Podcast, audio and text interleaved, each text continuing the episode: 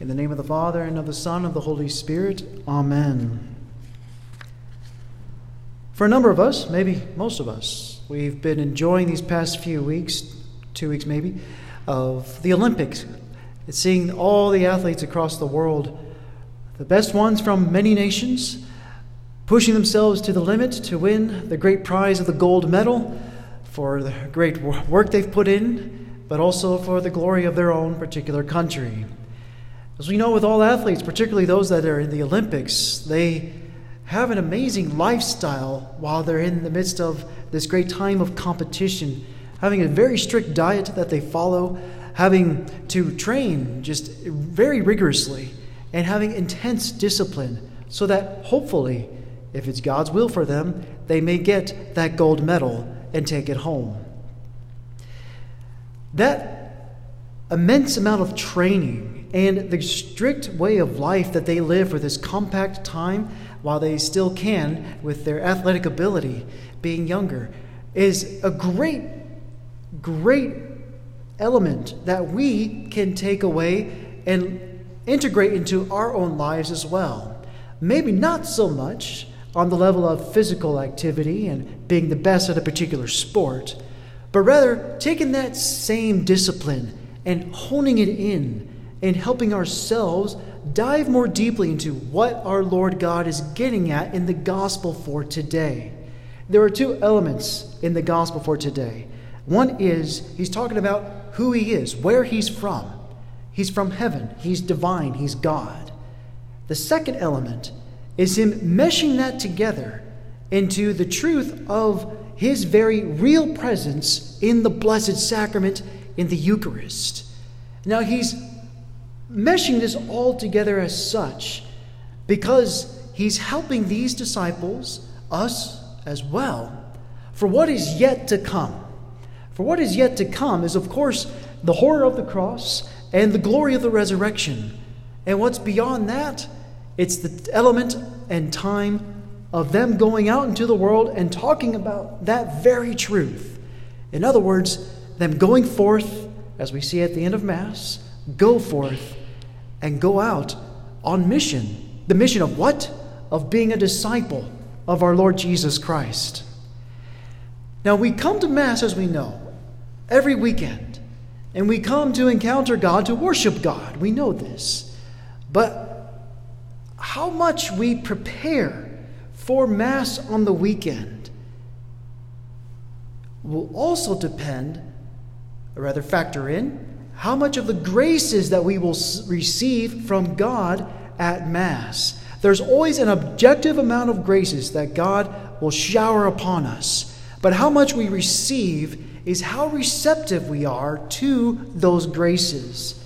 And how receptive we are depends on our preparation for Mass. And if we are prepared for Mass, we receive more graces than we were expecting, so to speak, because of our preparation, when we do indeed leave Mass this evening for the remainder of the week, we will have greater strength from God to be a faithful disciple, to go out on mission, to talk about this amazing truth and all truths that our God has taught us. So, Mass is important. I think we all understand that because we're here right now. Mass is important. But what can we do to help ourselves practically to get better prepared for Mass? Well, one very easy way, if you don't do this already, is to pray over, and if not, just minimally read over the readings for Mass for that particular weekend. It will help you so much more so than in comparison to if you just come to Mass without reading, and the first time you hear those readings is when they are read at Mass. Think of it God is wanting to tell you something each and every single weekend you come to Mass. He wants you to take that and integrate it deeply into your very being. And so, to prepare yourself better for Mass, just read the readings, pray over the readings, even do it as a family. It's a great time just to get together with family for 5 to 15 minutes to do just that, to go over the readings for the Mass for that weekend. You get a lot more out of Mass than if you don't. Another way is coming to church early enough to just pray. We all believe as Catholics, He's present right here, and He's waiting for you to pray. So you just simply communicate with Him.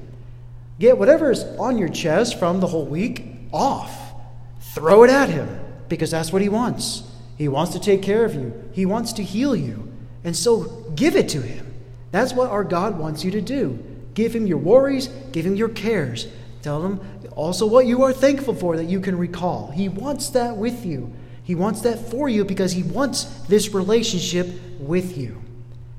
And then another way that you can do this with Mass is when you come forward with Holy Communion. Now, I remember very much so before being ordained a priest. When you all get out of your pews and come forward one by one, it's so easy for the mind just to go anywhere, but rather to who you're about to receive. Thinking of maybe for tonight being an evening Mass, well, what am I going to have for dinner? What do I get for groceries? You know, Tim has a really nice looking shirt tonight. it goes all over the place. Instead of, our focus should be hey, I'm about to get our Lord. This is God right here. Like there's five people in front of me, now there are four, now three, now there are two. Like a great anticipation build up. You should be wanting God so much. Like I just can't wait until I receive Him into my very self. We hear the concluding line from the gospel for today I am the living bread that came down from heaven. Whoever eats this bread will live forever. And the bread that I will give is my flesh for the life of the world. Now, if you think of all that preparation you would do for Mass, those are just a few spots you can do. Readings before Mass, praying over them. You come to Mass early to pray to God, to flush out what's going on in your life so you can be more free in your mind's eye for the amazing element of Mass itself that you're going to dive into. And then, of course, coming up for Holy Communion. You come up with intent, the correct intent. I am intending to get God in a few moments, and I can't wait for it.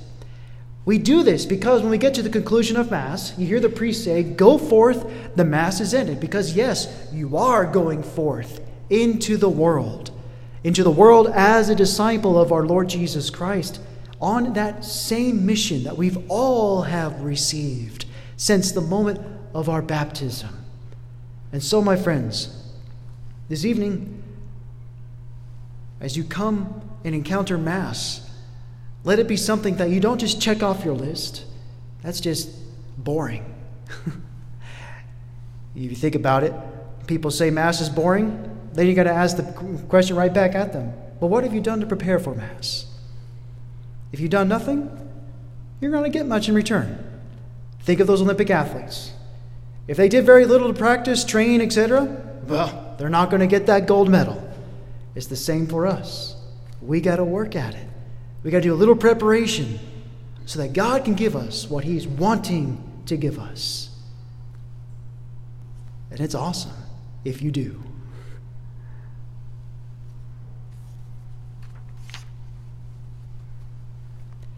In the name of the Father, and of the Son, and of the Holy Spirit.